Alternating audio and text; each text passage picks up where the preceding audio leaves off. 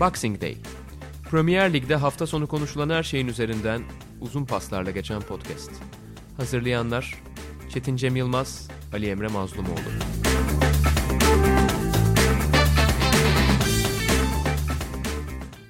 Sokrates Podcast'a hoş geldiniz. Premier Lig'i konuştuğumuz program Boxing Day'de ben Ali Emre Mazlumoğlu, Çetin Cem Yılmaz'la birlikteyiz. Bu hafta Liverpool kazandı. Hafif acaba ne oluyor bu Liverpool'a sorular arasında çıktı. Bournemouth'u yenmeyi başardı. Öte yandan Manchester derbisinde kazanan taraf kırmızılar oldu. Chelsea'nin performansı bu hafta göz doldurdu. 4-0'la geçtiler Everton'ı ve Arsenal'da yine kazanan taraflardan biriydi. Bunları konuşacağız bugün ama bunlardan önce güzel bir duyurumuz var tabii ki. Sokrates dergiyi almayı bayilerden unutmayın. Mart sayısı bayilerde ve ikinci baskıya da girdi.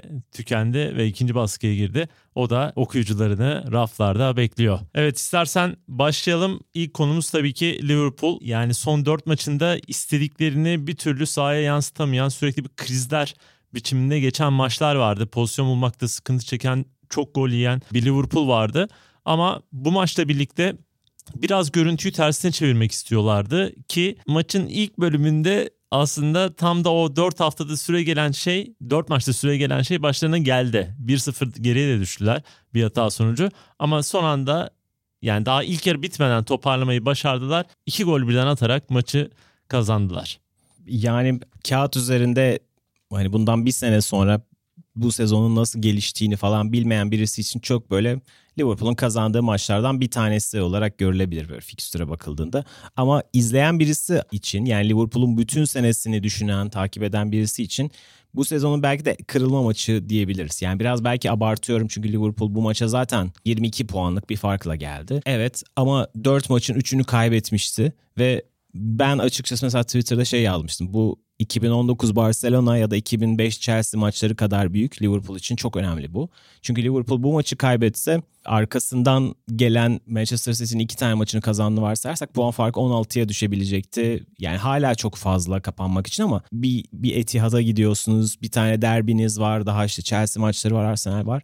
Ya o fikstür gözde büyüdükçe büyüyordu. Herhalde Liverpool'un kupada Chelsea'ye kaybettiği salı gününden cumartesiye kadar pek çok Liverpool taraftarı hani gün içerisinde böyle gözleri dalıp gitmiştir. Ya buradan da vermeyiz herhalde değil mi falan diye. Sonra ama yani maç da başladı ve maçın ilk 15 dakikası bir anda kabus devam ediyor halindeydi. Tribün çok yüksekti tabii ki, her zaman olduğu gibi büyük maçlarda olduğu gibi takımı çok itiyordu. Bir sana bir parantez yapacağım. Birlik için de evet değerliydi bu galibiyet ama hemen Atletico Madrid maçının öncesinde bu galibiyeti almak diğer taraf için de çok önemliydi. Yani o anlamda da seni destekleyen bir durum var ortada. Tabii pek çok açıdan. Çünkü şu anda Liverpool tekrar odağını şeye çevirebilecek. Şampiyonlar Ligi'ne çevirebilecek. Yani önceden de çevirecekti ama kafalar çok daha bulanık olacaktı. Şimdi bu maçın Liverpool tarafından kaybedildiğini düşün. Dediğim gibi puan farkı biraz düşmüş olacak. Takım 5 maçın 4'ünü kaybetmiş olacak. İşte belki de o özgüvenle City United'a yenecekti falan, böyle bir şey. Liverpool o anlamda kapıyı kapatmış oldu. Yani gerçekten bir hafta öncesinde taraftarlar fikstüre bakıp işte o maçlar gözde büyüyor. Ya biz buradan hangilerini kazanacağız falan. Bir anda, çünkü bu iş çok dalgalanabilen bir şey. Bir hafta ya da bir ay önce dünyanın en iyi takımı konumunda gördüğümüz Liverpool bir anda işte Watford'u yenemeyen, hatta doğru düzgün pozisyona giremeyen, Atletico Madrid'e yenilen, Chelsea'ye yenilen. Gerçi buna olabilecek şeyler ama arka arkaya gelince etkisi farklı oluyor. Yoksa hani tabii ki Chelsea ile her zaman başa baş oynayıp yenilebilirsiniz. Atletico Madrid deplasmanından zaten galibiyetle dönmek çok kolay değildir falan ama işte bütün bu etkenler birikince Liverpool'un sezonunu bayağı hani şeye koyan, yani biraz abartarak belki hani ama sezonun kırılma noktası haline gelen bir maç oldu ve erken de bir gol geldi. Yani olabilecek en kötü senaryo, çünkü çok motive olmuş bir taraftar ve çok motive olmuş bir takım bir anda her şeyi, baskıyı sizin üzerinize çeviriyor. Faul var mıydı golde? Yani işte yani gri pozisyon diyeyim, 50-50. Hani verse bir şey diyemezsin ama vermediği için de ben açıkçası şey demiyorum. Ben savunma oyuncularının o kadar da kolay düşmemesi gerektiğini düşünüyorum. Hani o kadarcık itiş kakış bence olabilir. Bence de yoktu. Yani evet. Bana da. O kadar kolay faulleri pek sevmiyorum. Yani işte veriliyordu artık. Genelde faul işi biraz yumuşadı. Ama ben verilmemesine şey değilim, yani karşı değilim. Ve Liverpool adına çok sezonun belki en kritik 10-15 dakikalarından bir tanesi oynandı. Yani Mane'nin asist olan pozisyondaki pası bile bence ne kadar takımın gergin olduğunun göstergesi. Takımın en klas ayağı Mane. Yani olağanüstü kötü bir pas verdi. Salah'a aldı at diyebileceği pozisyonda böyle gerisini attı falan. Salah topu tekrar, yani golü tekrar kendi başına yaratmak zorunda kaldı adeta. O 1-1'den sonra işlerin biraz yoluna gireceği belli oldu. Yine iki kez Bournemouth çok ciddi tehlike yarattı. Hani 2-1'den sonra da bir tanesi James Milner'ın herhalde artık hani yıllarca hikayelere konu olacak, antolojilere girecek çizgiden çıkarması. 35 yaşında neden 2 yıllık kontrat aldığını kanıtlayan bir kurtarış. Müthiş gerçekten. Evet. Yani pek çok oyuncu o topu çizgiden çıkaracak o hani gücü bu kolay kolay bulamaz. Pek çoğu onu içeri vurur, yetişemez falan. O mesafeden hem yetişip hem de dışarı vurması çok müthiş bir hareket. Yani hem işin içinde aslında çok hani tabii ki fizik gücü, işte yürek falan filan akla geliyor ama bir yandan aslında çok zor bir hareket teknik olarak da yani. Onu tavana asması falan işten değil pek çok oyuncunun. Onu çıkartması falan çok etkileyiciydi. Yine de Liverpool 88. dakikada falan yani evet, bir golle yine burun buruna geldi. Ake ile Callum Wilson yani kale sadece Adrian'la baş başa kaldılar. Sonra tabii ki offside falan filan ama o anda o pozisyon yani o top kaleye girmemesi gerçekten enteresandı yani. Onun gol olması gerekiyordu. Sonra hani VAR'dan döner mi falan o ayrıca tartışılırdı yani de. Neyse Liverpool adına kağıt üstünde bir Bournemouth, iç sahadaki bir Bournemouth maçının gerektirdiğinden çok daha ağır anlamlı bir maç oldu ama Liverpool buradan çıkmayı başardı. Ve bir anda da sezon gidiyor mu derken Liverpool için lig düğümü neredeyse tamamen çözülmüş oldu. Ertesi günkü Manchester United Manchester City maçıyla da hani tamamen hani lig artık hani gerçekten şampi diyebileceğimiz noktaya geldi Liverpool adına. Abi o daha çok şampiyon olmadı mı ya? Şampiyon oldu. Ya. Evet. Yani yine bakınca ya şimdi 4 maç 3 yenilgi falan ne oluyor Liverpool'a derken şimdi son bir tabloya yine bakınca 29 maçın 27'sini kazanmış bir Liverpool. Yani Manchester City dışındaki bütün rakipler düşme hattına Liverpool'dan daha yakınlar. Ya bu böyle bir saçmalık olabilir mi gerçekten? Ama böyle bir tablo ortaya çıkarmış durumda Liverpool. Şeyler önemli hakikaten. Bu tip kriz durumlarında takımların nasıl reaksiyon vereceği önemli. O reaksiyonu vermekte sanki biraz geç kaldı Liverpool. Hem oyun olarak geç kalmıştı hem psikolojik olarak. Çünkü yani bu kadar güçlü yani tartıştığımız düzlemi düşününce dünyanın en iyi takımı mı, tarihin en iyi İngiliz takımı falan diye düşününce 1-2 maç sonra hemen reaksiyon vermesini beklemek normal. Ama o maç 4-5. maça uzayınca acaba neler oluyor endişesi ortaya çıkmıştı hakikaten ve bu reaksiyonu da bir anlamda Jordan Henderson ve Robertson olmadan da vermiş oldu. Yani iki tane çok kilit oyuncusu kadronun. İkisi zaten kenarda yan yana oturuyorlardı. Hı-hı. Onlar yokken işte James Milner var abi. Yani hakikaten daha dedim ya bu yaşta böyle bir kontrat almasının nedeni bu. Ya şey gibi 11 oyuncuyu bir kenara bırak. Zaten ilk 11'e girebilen bir oyuncu değil. Ama 12. oyuncu olarak bütün neredeyse oyuncuları yedekleyebilecek bir oyuncu. Öndeki üçlü hariç. Böyle bir oyuncu varken bir de tabii stoperler hariç. Hı hı. Böyle bir oyuncu olması muhteşem bir şey ki yeniden bu varlığını da göstermiş oldu. Yani Liverpool buradan iyi çıktı ama asıl önemlisi hani lig bir şekilde zaten olacak gibiydi. Belki uzayacaktı, şey olacaktı, stresi geçecekti falan filan ama Şampiyonlar Ligi öncesi Atletico Madrid maçı öncesinde bir tane galibiyet almak bence çok önemli oldu. Bir de ekstra bir rekorda kırmış oldular bu arada. Onu da belirtelim. Lig tarihinde iç sahada en çok galibiyet alma rekoru, üst üste en çok galibiyet alma rekorunu da kırmış oldular. Zaten kendilerindeydi. Egal etmişlerdi, kırdılar. Evet, birkaç rekor geçen hafta Watford yenilgisiyle kaçmıştı ama yine de işte bazı rekorlar hala kaldığı yerden devam etti Liverpool adına. Bu arada bahsettiğin şey önemli. James Miller'ın liderliği, saha içi liderliği de aslında kritikti. Çünkü Jordan Henderson'ın orta sahadaki, bu geçen hafta da konuşmuştuk. Yani hem pas kalitesi hem presi, oyunun temposunu hem savunmada hem hücumda belirleme özellikleri çok arandı. Liverpool'da hala aranıyor. Ama bir yandan da saha içi liderliğinin de arandığını pek çok yorumcu söylemişti. Belki bu anlamda Milner'ın sahadaki varlığı, hani beyler falan diyen birisi, maçtan önceki o oyuncuların bir araya geldiğinde işte o galibiyet yemini etmesi, motivasyonu falan. O anlamlarda hani bir liderin eksikliğini belki hissetmişti Liverpool haftalarda. James Milner onu sağladı. Yani evet, çok daha zorlanabilirdi Liverpool. Evet, illa bir noktada herhalde şampiyon olacaktı ama yani cumartesi günü öğleden sonra bizim saatimizde de sabah. Hani eminim pek çok Liverpool taraftar ya buradan da verir miyiz ya falan diyordu. Yani o güne gelirken de kafalarda soru işareti vardı. Bir de Bournemouth öne geçti. Bu iş başka bir yere gidiyordu. Bu her zaman olur. Çünkü Manchester City'nin ya da Chelsea'nin de kopup gittiği sezonlarda da yani buralarda bir işte Mart, Nisan aylarında bir form düşüklüğü olabilir. Çünkü kimse 38 maçın 38'inde kazanamaz yani, doğru. Ama Liverpool adına bunun üst üste gelmesi kritikti. Ve oradan iyi çıktı gibi. Herhalde oradan belki biraz Atletico Madrid maçına bağlayabiliriz. Yani tam bahsettiğin gibi şu andan sonra Liverpool yeniden diğer kulvara kafasını verebilecek konumda. Şimdi mesela bu hafta FA Cup maçına çıkıyor olsaydı Liverpool belki Chelsea'ye karşı daha başka bir futbol oynayabilirdi. Belki kazanabilirdi. Gerçi o maçta da kötü oynamadı ama neticede kafanın bir tarafı o ligdeki form düşüklüğü, üst üste gelen kötü sonuçlara falan filan gitmişti. Şu anda Liverpool tekrar önündeki hedefe konsantre olabilecek gibi ama yine hala çok kolay görmüyorum. Ben Liverpool'u geçen sene işte Mayıs'ta işte Barcelona'ya evinde 4 atabilecek kadar güçlü olarak görmüyorum fiziksel olarak. Sanki o ayaklar biraz yorulmaya başladı gibi. Aynı 11 sürekli oynuyor. Yani tabii ki az da olsa rotasyon yapıldı ama ya bu arada şey değil. Sadece Ağustos ayından beri oynamıyor bu takım. Hani Copa Amerika'yı, Afrika Kupası'nı falan katarsanız geçen senenin Ağustos'undan beri bu takım yaklaşık 20 aydır aralıksız oynuyor.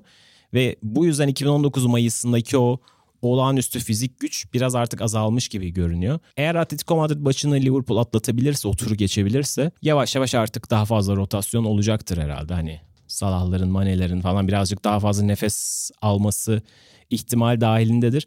Ama bana geçen seneki kadar her rakibi böyle eleyebilecek güçte görünmüyor şu anda Liverpool.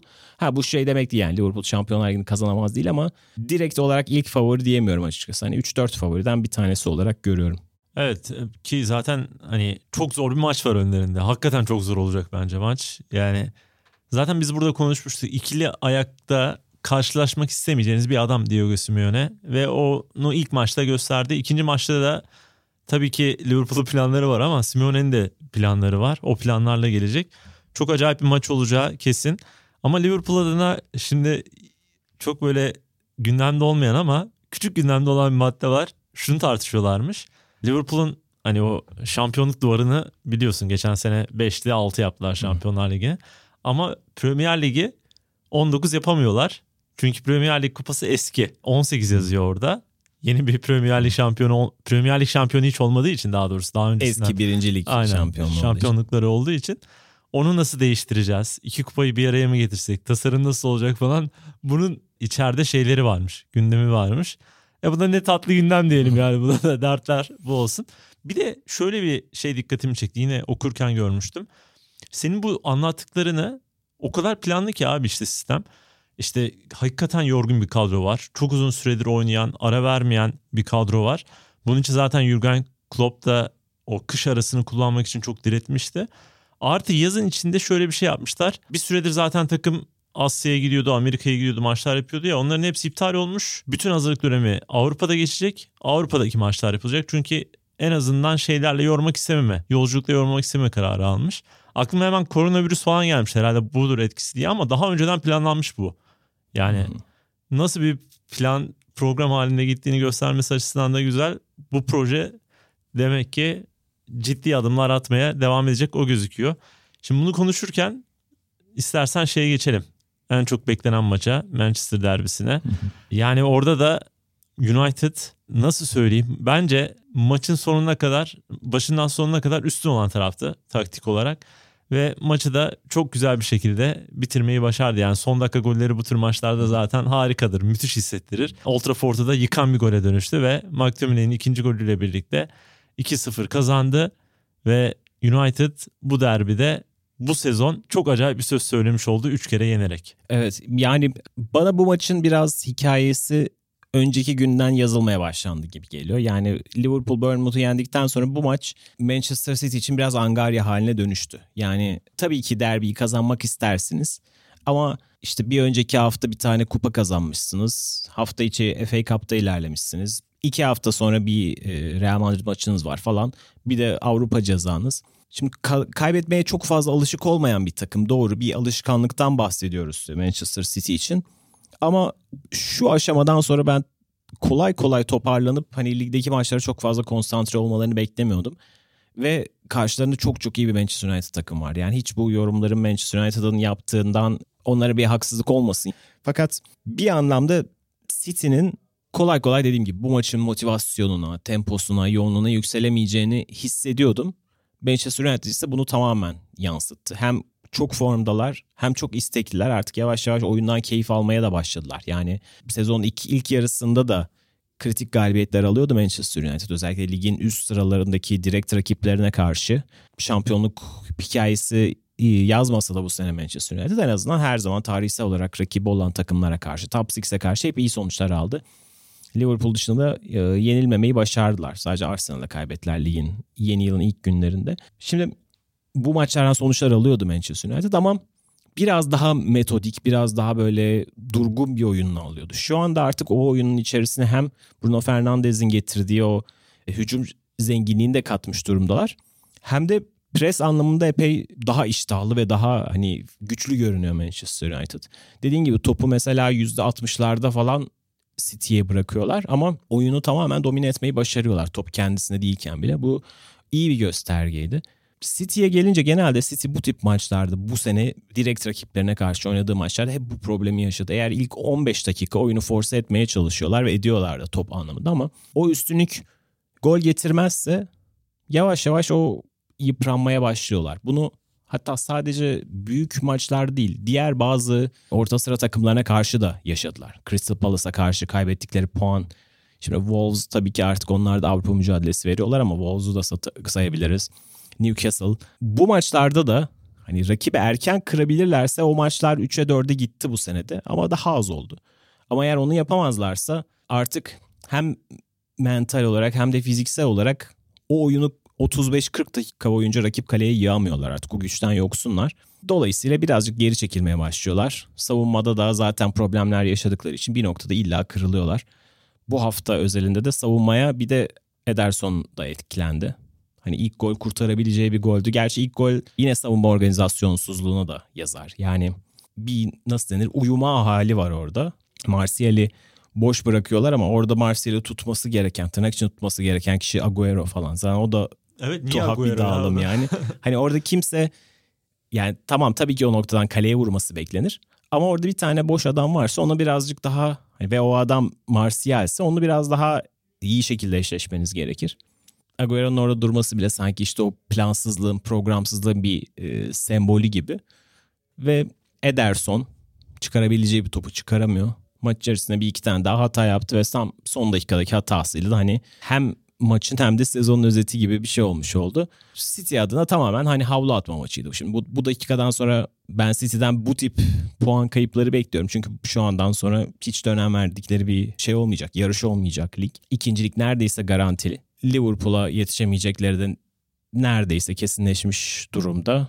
Dolayısıyla önümüzdeki mesela Arsenal gibi şu anda hani yavaş yavaş hedefini de belirlemeye başlayan bir takım karşısına bence zorlanabilirler gibi görünüyor. Hani hafif sakatlığı olan oyuncuları Kevin De Bruyne'de olduğu gibi dinlendirmeye de başlayacaktır falan. Biraz hani ligin kalan kısmındaki son 10 maçı yasak savmak için oynayacak gibi Manchester City. Diğer taraftan işte Manchester United için hani ligin sonu niye geldi dedirtecek bir şey var, iştah var. Çünkü tam takım ritmini buluyor, galibiyetleri alıyor ve oyundan keyif almaya başlıyor. Taraftarlar için de geçerli bu. Tam ritmi bulurken sezonun sonuna geliniyor. Ama Manchester United için iyi bir sezon finali olacak gibi görünüyor. Guardiola da zaten vurguladı yani. Liverpool zaten uçtu gitti. Bu saatten sonra Manchester City'nin lige dair yapabileceği çok bir şey yok aslında diye bunu birkaç kere vurguladı. Bu maçtan sonra da söylemişti. Ama ilgincime giden ya sonuçta evet yani 25 puan fark var arada. Bu maça çıkarken hedefleri de artık biraz Şampiyonlar Ligi'ne ve FA Cup'a yani bulunduğu kupalara, yarışabileceği kupalara kaymış bir takım adına bu maça konsantre olmak ne kadar kolay çok zordur herhalde. Yani kimi koysanız başına konsantre etmekte zorlanır. Çünkü bir de Manchester City adına ya tamam bu Manchester derbisi falan ama Manchester United kadar böyle bir tarihi kimliğe sahip burayı çıkıp koparmalıyız gibi bir şey olmadığı için o kendiliğinden gelen bir ciddi bir konsantrasyon meselesi de olmayınca çok zor bir hale dönüşüyor bu maça çıkıp oynamak. Ve doğalında da olan bu oldu ama yine de işte Solskjaer'in yani bu Top 6 maçlarında ortaya koyduğu taktik deha meselesi, birkaç kere zaten değinmiştik, yine etkilemeye devam ediyor. Yani arkada 5 tane birbirine yakın savunma oyuncusu, hemen önlerinde üçlü bir blok, önlerinde 2 kişi. O kadar iyi hem birebir kontroller hem de alan kontrolü o kadar iyiydi ki tamamen paralize etti Manchester City'yi. Bütün silahlarını bir anda, zaten Bruyne'de olmayınca yaratıcılık problemi de iyice ayyuka çıktı. Ve bir anda tamamen paralize olmuş oldu. O anlamda yine çok iyi bir maç planıydı Solskjaer adına. Savunmada gerektiğinde mesela ben şeyi de takmaya başladım abi. Yani bazen önde basıyor bazı takımlar, işte Manchester United'ın maç planı gibi. Bazen çok önde ama top bir yere geldikten sonra, o baskı işe yaramadıktan sonra bir anda derine de gelebilen, o kaymayı becerebilen bir savunma hattı var United'da. Yani önde basıyor, çıkartmaya izin vermiyor ama çıkarsa da bir anda derine çekilip pozisyon vermiyor. Onlar o geçişleri falan da çok iyi yaptı. Çok hoşuma gitti. Ama asıl mesele, konuyu da şimdi başka bir yere getireceğim. Şimdi Bruno Fernandes 10 numara oynuyor. Arkalarında Fred'le Matic. En azından bir uyumlu, bir uzun yıllar sonra bir orta saha var gibi gözüküyor orada. İşte Bruno Fernandes gerideki Rodri'ye pres yaptı. Hemen onun önündeki iki kişiye de Fred'le Matic presi yaptı ve tamamen orada sıkıştırdılar oyunu.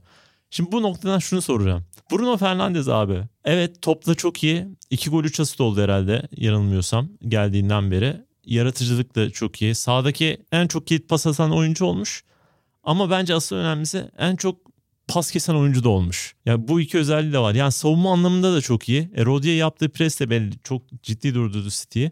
Ya her anlamda United'ı başka bir noktaya taşıyan bir oyuncu olduğu gibi geliyor bana transfer olduktan sonra. Kesin katılıyorum. Zaten yazın çok isteyip alamamaları cidden bu sezonu belirlemiş Manchester United'ın. Onu daha net konuşabiliriz artık. Çünkü sezon başından beri hep konuştuğumuz United'ın bazı maçları iyi oynayıp bazı birazcık daha kendisinden daha zayıf görünen alt sıra takımlarına karşı başarılı olamamasının, yani ortaya koyduğumuz sebeplerinden bir tanesi oydu. Takım rakip yarı sahaya yerleştiğinde o kilit pası atabilecek, o kritik duran topları da hatta aynı şekilde etkin bir şekilde kullanabilecek oyuncusunun yokluğuydu. Pogba'nın bütün sezonu sakat geçirmiş olması, Mata'nın formsuzluğu, Lingard'ın hiçbir zaman artık beklenen oyuncu olmayacak olduğunun kabullenmesi derken orada bir problem hep vardı. Geleneksel bir 10 numara değil ama artık günümüzdeki 10 numara tanımına en çok uyabilecek oyunculardan bir tanesi. En azından o size bir 10 numaranın vaat ettiği asist ve golleri çıkartabilecek bir oyuncu. Ve gerçekten geldiğinden beri çok kısa sürede etkisini göstermesiyle United'ın hakikaten bir üste çıkmasına sebep oldu. Yani sene başında Bruno Fernandes olsaydı, çok formda sezona girmiş ve sağlıklı olan bir Rashford'la United çok başka şeylerden bahsedebilirdi. Yani şanssızlıkları Rashford varken Pogba ve Martial'in yokluğuydu. Sonra Pogba hiç doğru düzgün dönemedi birkaç hafta dışında da. Sonra Martial geldi, bir süre onları beraber oynattılar ama Rashford gitti bu sefer. Ve şimdi yanına Bruno Fernandes'i koyabildiler. Şimdi sezonun bu bölgesi, bu döneminde ki Matic'le de sözleşme uzatacaklarmış sanırım bir sene daha falan. Matic, Fred, önlerinde de Fernandes'le oldukça, hani o omurga oldukça oturmuş görünüyor. Ön tarafta da Rashford, Martial yine benzer, güvenebileceğiniz, size sezonu çıkartabilecek, en azından hani arkalarında desteklenmesi şartıyla iyi bir hat vaat ediyor. Wan-Bissaka da yavaş yavaş, hani sezon başında 50 milyonluk çok büyük bir şeyle gelmişti. 50 milyonluk bir ücretin beklentileriyle gelmişti ve ilk yarının iyi isimlerinden değil, kötü isimlerinden bir tanesiydi ama son birkaç haftadır, son bir iki aydır diyebiliriz, çok iyi oynuyor da. Hani orta taraftan da hani bir bindiren bek, Premier Lig'in, hatta genel olarak tüm günümüz futbolunun en kritik şeylerinden bir tanesi, faktörlerinden bir tanesi, ondan da verim almaya başladı. Dolayısıyla yani, parçalar yerine oturuyor yani. En iyi savunmacı da bek aynı zamanda. Yani inanılmaz bir savunma oyuncusu. Bu maçta da gösterdi onu. Hı-hı. Sterling'i falan yani mahvetti, dağıttı. Çok özel bir oyuncu. Şeyi soracaktım. Şimdi Wan-Bissaka'dan bahsettik. Harry Maguire var. Bruno Fernandes. Baktığın zaman Solskjaer'in transferleri de çok iyi değil mi yani? Hep sonuç alınan transferler avuldu. Ve belki bu yaz döneminde yine böyle sonuç alınan transferler ortaya konursa gelecek sene için United ciddi bir aday haline dönüşüyor ki sen de biraz iskeleti çizdin zaten. Evet, yani şimdi yavaş yavaş bu sene bir geçiş senesi olarak artık kabul edildiyse, United kendini ilk hani 5'e de atabilirse, City'nin cezasının kesinleşmesini varsayarsak, yani bu sezon adına United hani en azından misyonunu tamamlamış olacak gibi görünüyor ki hala ilk 4 yarışını çok da hani Chelsea biraz kopmaya başladı ama yine de şey değil. Yani daha doğrusu bırakmıyor o yarışı ama yine de pes etmiş değiller. 4 yarışını sürdürecek gibiler. Yani şöyle bir baktığımız zaman 11 oyuncunun bir 6-7'si seneye bu takımda iyi iş yapar diyebiliyorsunuz. Bu önemli yani çünkü 3-4 ay önce bunu çok kolay kolay söyleyemiyorduk. Van Bissaka da çok fazla verim vermiyordu. İşte sol bek problemi vardı o zaman, hala Ashley Young oynuyordu. Şimdi Williams gelecek senenin birinci tercih sol beki olur mu? Çok emin değilim ama yine de hani yaşıyla doğru orantılı bir verim sağlıyor. Hatta şunu düşünüyorum. Sene başında mesela bu sezonun parlak isimlerinden bir tanesi görünen Daniel James vardı. Şimdi takım bir iki seviye çıkınca Daniel James orada sırıtmaya başladı şimdiden. Yani orada hani Martial, Bruno Fernandes kalitesini gördükten sonra Daniel James oraya yetişmekte zorluk çekiyor. Ama bu da böyle olur zaten yani. Bu bahsettiğimiz takımlar mesela Liverpool gibi ya da Tottenham gibi yavaş yavaş kurulan takımlar bir anda hani 10 tane transfer yapıp değil de hani her sene bir iki parça ekleyerek oraları çıkarsınız. Böyle bir anda 11 tane yıldız alıp Şampiyonlar Ligi şampiyonu olmanız çok mümkün değil. Yani hiç mümkün değil. Onu yapmaya çalışan takımlar da yapamıyor zaten de. United uzun ve zor bir sezonun yaklaşık sonlarına doğru artık yavaş yavaş hani gelecek senenin de biraz resmini göstermeye başladı. Ve hani o çok karanlıktan sonra sanki tünelin sonundaki ışığı görmeye başladılar. Ya Solskjaer adına güzel şeyler söyledik burada hep. Benim bir ara bir umudum kırılmıştı, yok olmayacak artık diye. Çünkü çok basit maçları kötü kaybediyordu United. Ama bir şekilde bu top 6 maçlarında gösterdiği bu taktiksel deha diyeyim artık. Deha bence biraz fazla oluyor ama yine de... Yani neyse elindeki neyse çok iyi kullandı. Yani %28 mi 29 mu ne topla oynadı? Ya bu kadar az topla oynayıp bu kadar etkili bir plan çıkarmak çok ciddi bir başarı bence. Bir de mesela Daniel James meselesi de senin dediğin çok haklı. Çok United'ın oyuncusu değil gibi duruyor. Ama taktiksel anlamda da bazı maçlarda kullanılabilecek ve üzerine plan yapıldığında da sonuç veren bir oyuncu gerçekten. İşte bunları çok iyi kotardı. Ve önü hakikaten çok açık gibi duruyor. Umarım... Ya böyle seviyesi yüksek gibi duruyor Solskjaer'in. Bakalım daha iyi kadroyla neler yapılabilecek, onu merak ediyorum. Bir de zaten ya transfer yapmak konusunda da becerikli olduğunu, bence son kararı mutlaka herhalde onun da payı vardı, sözü vardır. Şu adamı istiyorum, şunu bilmem ne diye. Bu konularda da başarılı olduğunu gösterdi yani. Daniel James'e bunun bir örneği yani. Van Bissaka, Maguire, Bruno Fernandes transferler hakikaten hepsi çok iyi katkı veriyor United'a. O anlamda yaz dönemini bekleyip artık ne transfer yapacak, seneyi nasıl kurulacak, bir heyecan verici bir moda dönüşmüş durumda Manchester United gerçekten. Yani bir de elindeki oyunculardan da olabildiğince verim alıyor gibi. Yani benim bir teknik direktörde en çok değer verdiğim şeylerden bir tanesi odur. Yani tabii ki iyi transfer yapmak bir şeydir ama onu var olan bir oyuncuyu ya da mesela çok süperstar olmayan bir oyuncuyu da sisteminize adapte ederseniz ondan maksimumu, beklenenden de ötesini alabiliyorsunuz. Mesela Fred. Ya da Lindelof'ten kimse böyle performans beklemiyordu. Bunlar bu arada değersiz oyuncular değil. Fred için Manchester City ile kafalan kapışmışlardı. Ya da işte Lindelof İsveç gibi hani kalburüstü bir takımın direkt stoperi. Yani genelde insanlar, bazı oyuncular bir süre işte bir ay ya da 2 ay iyi performans sergileyemeyince böyle en üst seviye takımlarda oyuncuları hemen çöpe atma eğilimindeler ama aslında o oyuncuları oraya çıkartan yetenekler orada duruyor.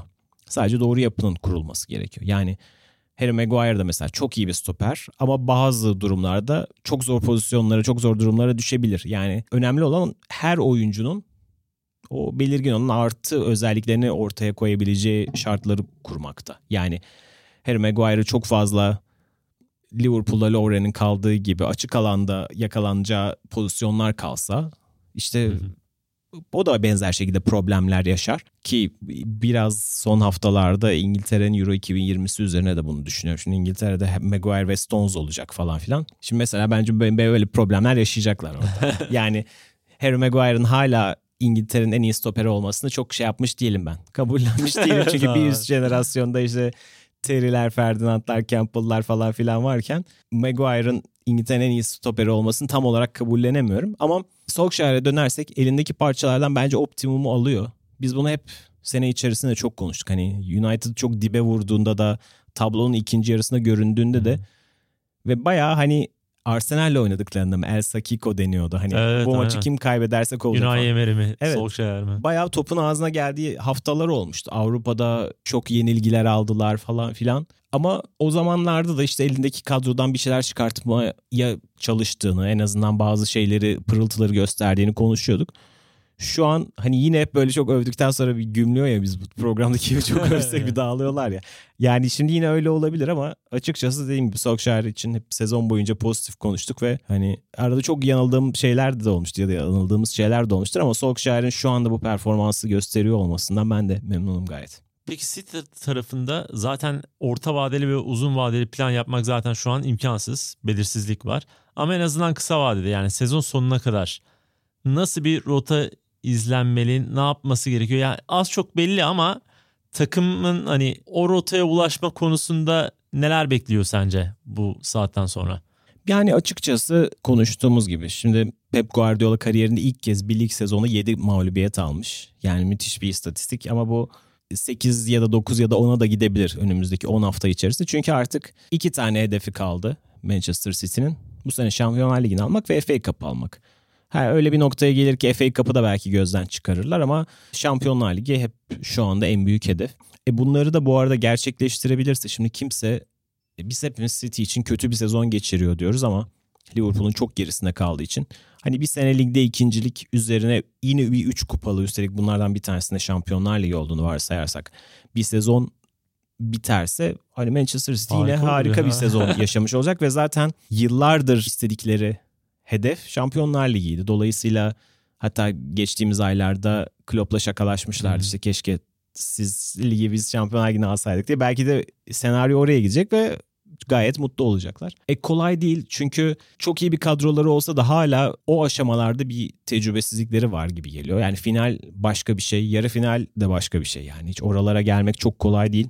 Real Madrid Bernabéu'da oldukça iyi bir performans sergilediler deplasmanda. O turu muhtemelen geçecekler gibi ama hala tam da bitmiş değil ama yine de evet bayağı avantajlar. Deplasman galibiyetiyle gidiyorlar. Yani Kevin De Bruyne ve Agüero sağlıklı ve formda olduğu sürece, Kevin De Bruyne zaten formda da Agüero hala bir gidip geliyor.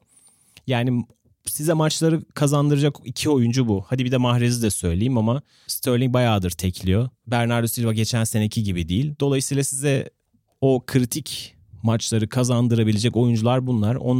Onların performansı açıkçası City adına sezonun geri kalanını belirleyecek. Sezonun geri kalanı derken de tek kriter Şampiyonlar Ligi bu arada.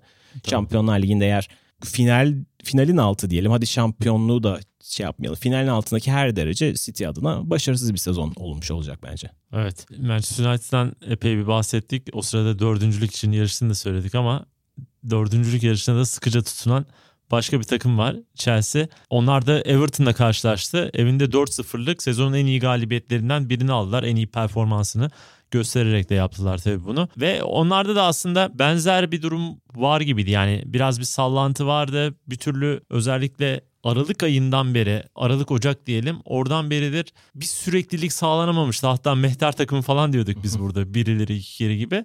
Ama son haftalarda biraz bu görüntünün uzağına çıkan, daha derli toplu, istekli oynayan, önemlisi bu. Özellikle transfer yapamadığı için biraz sıkıntıları vardı Lampard'ın. Morali biraz düşüktü, takımın morali düşüktü. Abraham'ın sakatlığı falan derken bunlardan biraz kurtulan, geçen hafta oynanan Bournemouth maçında da fena oynamayan, hafta içi Liverpool'u yenen ve şimdi de Everton karşısında 4-0'lık galibiyet alan bir Chelsea karşımıza çıktı. Ve dördüncülük için yine belki de United'la beraber en iyi iki aday olduğunu gösterdi. Evet, yani Kasım ayından beri üst üste 2 tane lig galibiyeti alamıyordu Chelsea. Bahsettiğin gibi hani bir iyi sonuç alıyorlar, Chelsea galiba oldu diyorsun ama sonra ertesi hafta bir tane şok bir yenilgi alıyorlar.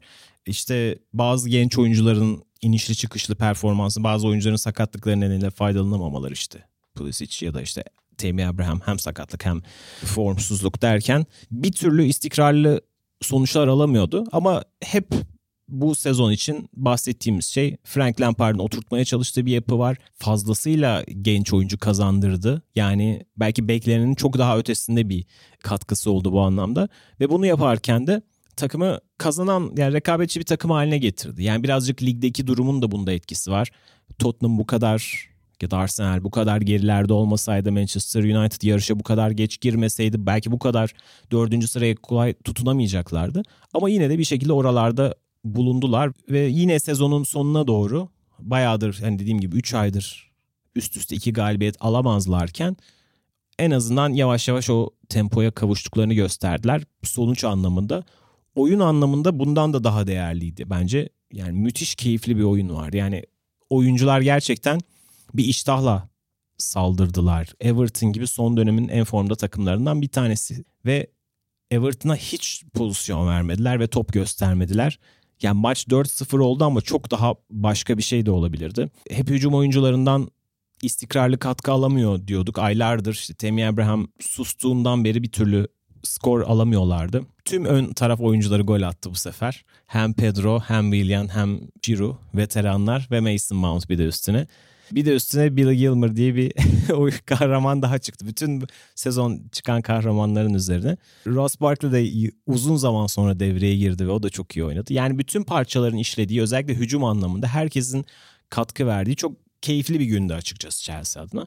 Belki diğer tarafa da şey yapmak gerekiyor. Yani Ancelotti geldiğinden beri hep çok övdük Everton'ı ama bu gerçekten hani reality check denen bir şey vardır. Hani bir gerçeklere dönüş oldu açıkçası Everton adına. Evet, Ancelotti geldiğinden beri puanları çok iyi topladı ama Chelsea'ye tamamen hani sürklase olarak yenildiler. Liverpool'un hem yedek kadrosuna hem de az kadrosuna bayağı, kupadan bahsediyorum. Dolayısıyla yedek kadro olarak bahsetmemiz gerekir. Ligdeki asıl maç bu hafta oynanacak. Manchester City'ye karşı iyi oynadılar denebilir ama yenildiler. Yani Manchester United'a David De Gea'nın bir hediyesi, bir gol sayesinde bir puan alabildiler. Dolayısıyla hala o ulaşmak istedikleri Şampiyonlar Ligi hedefinin çok uzağında olduğunu gösterdiler. Şampiyonlar Ligi hedefi dememin sebebi de geçtiğimiz hafta Ancelotti'nin Jamie Carragher'a verdiği bir röportaj vardı. Diyordu ki yani burada kesinlikle hedefimiz gelecek sene Şampiyonlar Ligi olacak. Eğer şey buysa, yani çıta buysa mutlaka çok ciddi ilerlemeler kaydetmek zorunda olduğunu, o top 6 demeyelim ama şu anki ilk 4-5 takım diyelim, onların epey gerisinde olduğunu ortaya koymuş oldu Everton'da. Evet, yani Chelsea bir kere hakikaten çok iyiydi takım olarak. Bir de Chelsea'nin orta üçlüsü kimdir abi? İlk akla gelenler, yani ilk 11 oyuncuları Jorginho, Kovacic, Kante, üçü de yok. Üçünü yeni yedekleyen başka oyuncular var. 18 yaşındaki Gilmour çıkıyor. Hafta içi Liverpool maçında iyi top oynadı. Maçın oyuncusuydu orada herhalde. Hı-hı. Burada da maçın oyuncusu seçilmiş. Bence biraz hani benim içime çok sinmedi. Biraz hype'ın etkisi var galiba. Evet. Aynen öyle. Yani hani kötü oynadı bilmem ne diye söylemiyorum. Yani 18 yaşında Premier Lig maçına çıkıp böyle oynamak zaten çok acayip bir olay. Bir sakinlik, bir olgunluk böyle. Bir de abi normalde İskoç bir orta saha oyuncudan ne beklersin? Scott McTominay olmalı, Scott Brown olmalı falan değil mi? Böyle ya bu kadar bilinçli oynayan, kıvrak, pas kalitesi çok yüksek bir oyuncu hakikaten çok göz doldurdu. Ben çok beğendim. Yani önü de çok açık olacak gibi duruyor. Bu seviyede böyle oynuyorsa biraz yaş aldıktan sonra neler olabilir bilmiyorum. Buna rağmen işte Chelsea 3 oyuncusu yok. İleride zaten Tammy Abraham yok, zaten bir süredir sakat. Buna rağmen iyi bir performans ortaya koydu. Baskı yaparak, sürekli dikine oynayarak çok rahat aşmayı başardı Everton'ın gelini. Ama bir yandan da abi Everton'ın şimdi 4-4-2 oynuyorlar. Yani o ikinci dörtlü, orta saha dörtlüsü o kadar ilginç bir dörtlü ki. Yani Sigurdsson var, Tom Davies var, Andre Gomez var, Bernard var. Ya bunların hangisi baskı yapacak, tempo yapacak, takımı böyle ileriye taşıyabilecek oyuncular? Çok zayıf bir dörtlü gibi orası. Yani o dörtlüyle birlikte önde pres oyunu oynamak çok mümkün değil. Ben zaten görünce kadroyu Allah bu ne yapmaya çalışıyor falan diye bir düşünmüştüm. Ha bu arada sakatlıklar falan filan, elinde çok da oyuncu yok zaten Ancelotti'nin, ama oynamak istediği oyunculara sanki kendi kadrosu çok izin vermiyor gibi. Yani bu oyunla yapmak çok mümkün değil gibi. Zaten hani programdan önce bir pozisyonda göstermiştim sana. Yani Gilmour orta sahada topu aldığında o kadar rahat ki, yani bırak şeyi 20 metre çapında, 20-25 metre çapında oyuncu yok. Hiç oraya gelen, baskıya gelen oyuncu yok. Ve dolayısıyla tek toplarla o blokları çok çok rahat açtılar. Golü de buldular. Yani biraz Chelsea iyi oynadı ama biraz da ben şeye veriyorum, bu şaşalı galibiyetin Everton'ın çok eksik kalmasına yazıyorum yani bunu. Doğru, yani onun da etkisi var. İki tarafın da aslında çok ideal 11'inden epey uzak olduğu bir maçtı ama yani yine de Everton adına evet bu orta sahanın çok fazla bu seviyeyle nasıl denir kapışması çok kolay görünmüyor. İşte 4-4-2 bazı rakiplere karşı büyük avantaj sağlıyor ama burada da orta sahayı çok yumuşak bıraktığı kesin. Zaten genel olarak ben eğer Şampiyonlar Ligi'ne oynayacak bir takımsanız işte Sigurdsson'un, Tom Davies'in falan aslında bu seviye için uygun olmadığını düşünüyorum yani. Walcott falan filan bir dolu hani tam bir araf kızdığı durum var Everton'ın. Yani ligin kalan 13 takımından iyiler gibi bütçe anlamında da hedef anlamında da bunu birkaç yıldır gösteremiyorlar ama top 6 ayarında da değiller. Yani oraya tutunamayan ama alt içinde fazla gelen oyuncuları toparlayan bir yer. Dolayısıyla bu durumdaysanız da çıkabileceğiniz yer hep 7.lik oluyor. Onun üzerine çıkmanız çok kolay olmuyor. Yani o üst tarafı nasıl kırabilirsiniz? Başka bir şeyler denemeniz gerekiyor. Çünkü evet Richarlison, Sigurdsson onlar alt takım sıra takımlarında sivrilip buraya gelmiş takımlar. Ama bir yandan da daha üst seviyede olabileceklerine dair bir emare yok henüz yani. Evet Richarlison belli kaliteleri olan bir oyuncu ama hala işte sürükleyip bir anda geçtiğimiz haftalarda konuştuğumuz işte Payet'in yaptığı West Ham'ı alıp 6.lık seviyesine çıkartan bir performans görmedik yani. Oralara çıkartması gerekiyor eğer bu takımın süperstarı olacaksa. Bu tip şeyleri çözmesi gerekiyor Everton'ın yazın.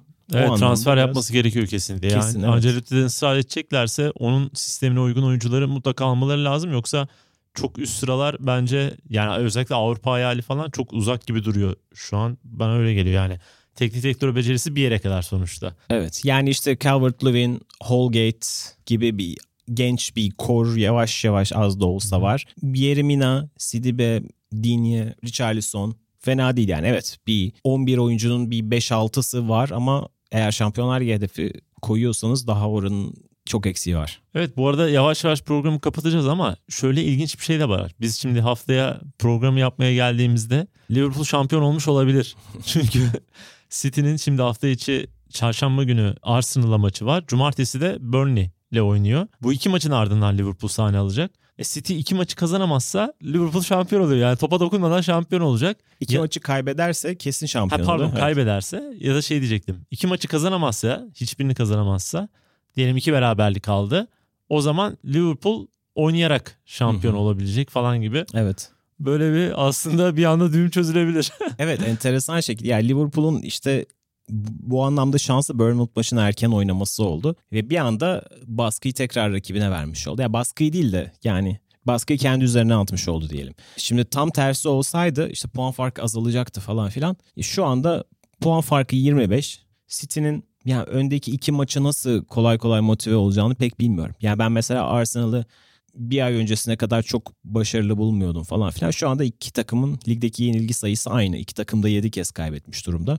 Ve Arsenal'ın şu anda bir hedefi var. Ulaşmak istediği bir şey var. Bir ispat etmeye çalıştığı bir şey var. Hala çok fazla kısaca onlardan da bahsetmiş olalım. Yani sonuç alınıyor en azından galibiyetler gelmeye başladı. Oyun hala 90 dakika anlamında yetersiz ama ara ara oyuncuların bireysel performansları işte bazı parlamalar bir 10-15 dakikalık göstergeler iyi. Dolayısıyla Arsenal'ın Manchester United karşısında yaptığının bir benzerini City karşısında da görebiliriz. Ben yani puan alma ihtimallerini hiç düşük görmüyorum yani. Ya Liverpool'un muhtemelen oynaması gerekecek şampiyon olması için. Yani o iki maçın ikisinde kaybetmesi çok ihtimal dahilinde değil. İki maçta Etihad'da çünkü. Ama o iki maçın bir tanesinin en azından Burnley'de gayet formda. İki maçın bir tanesinin bir puan farkı beni hiç şaşırtmaz.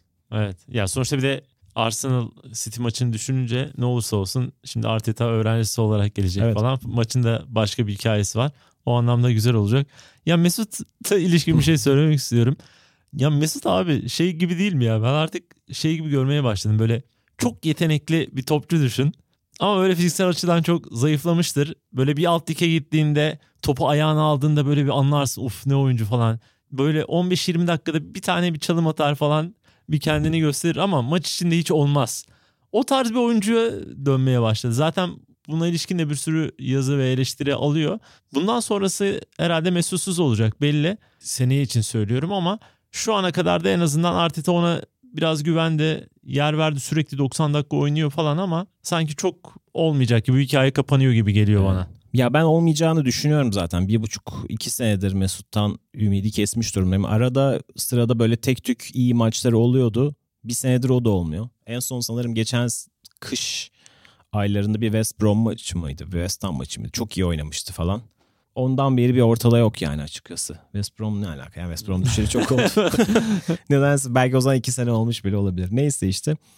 Yani dediğin gibi Mesut'un bence o eski bildiğimiz kalitesini ortaya koyması için böyle bir hatta 2 alt seviyeli inmesi lazım. Yani eskiden Süper Lig zamanı geldi diyordum. Bence Süper Lig'i de artık geride bıraktı. Şu an MLS kıvamında olması lazım. Şimdi mesela MLS'i Carlos Vela şu anda tozunu attırıyor 2 senedir. Ya da Süper Lig'de para da yok zaten abi.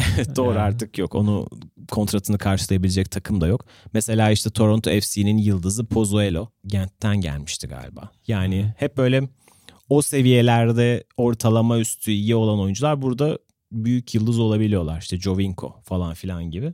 Dolayısıyla bence Mesut için parlayabileceği yer Amerika kıtası gibi görünüyor. Eğer zaten biraz sanki onun hayat tarzına da uygun gibi. Yani hani biraz daha göz önünde Amerikan hayatı falan filan. Mesut adına şunu da söyleyebilirim ama pozitif tarafından yaklaşırsak birazcık daha tavır anlamında daha iyi görünüyor. Yani Arteta'nın ona güvendiği ortada, bunu çok sık söylüyor. Mesut en azından buna biraz daha pozitif reaksiyon veriyor gibi. Belki zaten kontratının da çok yüklü olmasıyla beraber gelecek sene de takımdan çok hani şey olmayabilir, uzaklaşmayabilir yani. Arteta'nın da yine bir şekilde planlarında yer alabilir ama hani bu seviyede 38 maç boyunca katkı verecek bir durumda olmayacak bence Mesut hiçbir zaman. Ondan eğer ara ara rotasyonda katkı alabileceği bir formül üretebilirse ne ala. Evet, programı burada bitiriyoruz. Hafta içi Arteta hocasının karşısına çıkacak ve galibiyet arayacak. Öte yandan daha önce konuştuğumuz gibi Liverpool'da belki hiç topa değmeden şampiyonluğunu ilan edecek. Yani haftaya birçok şey Premier Lig'de belli olabilir. Biz de gözümüzü tabii ki oradan ayırmıyoruz. Haftaya yine burada olacağız. Hoşçakalın. Hoşçakalın.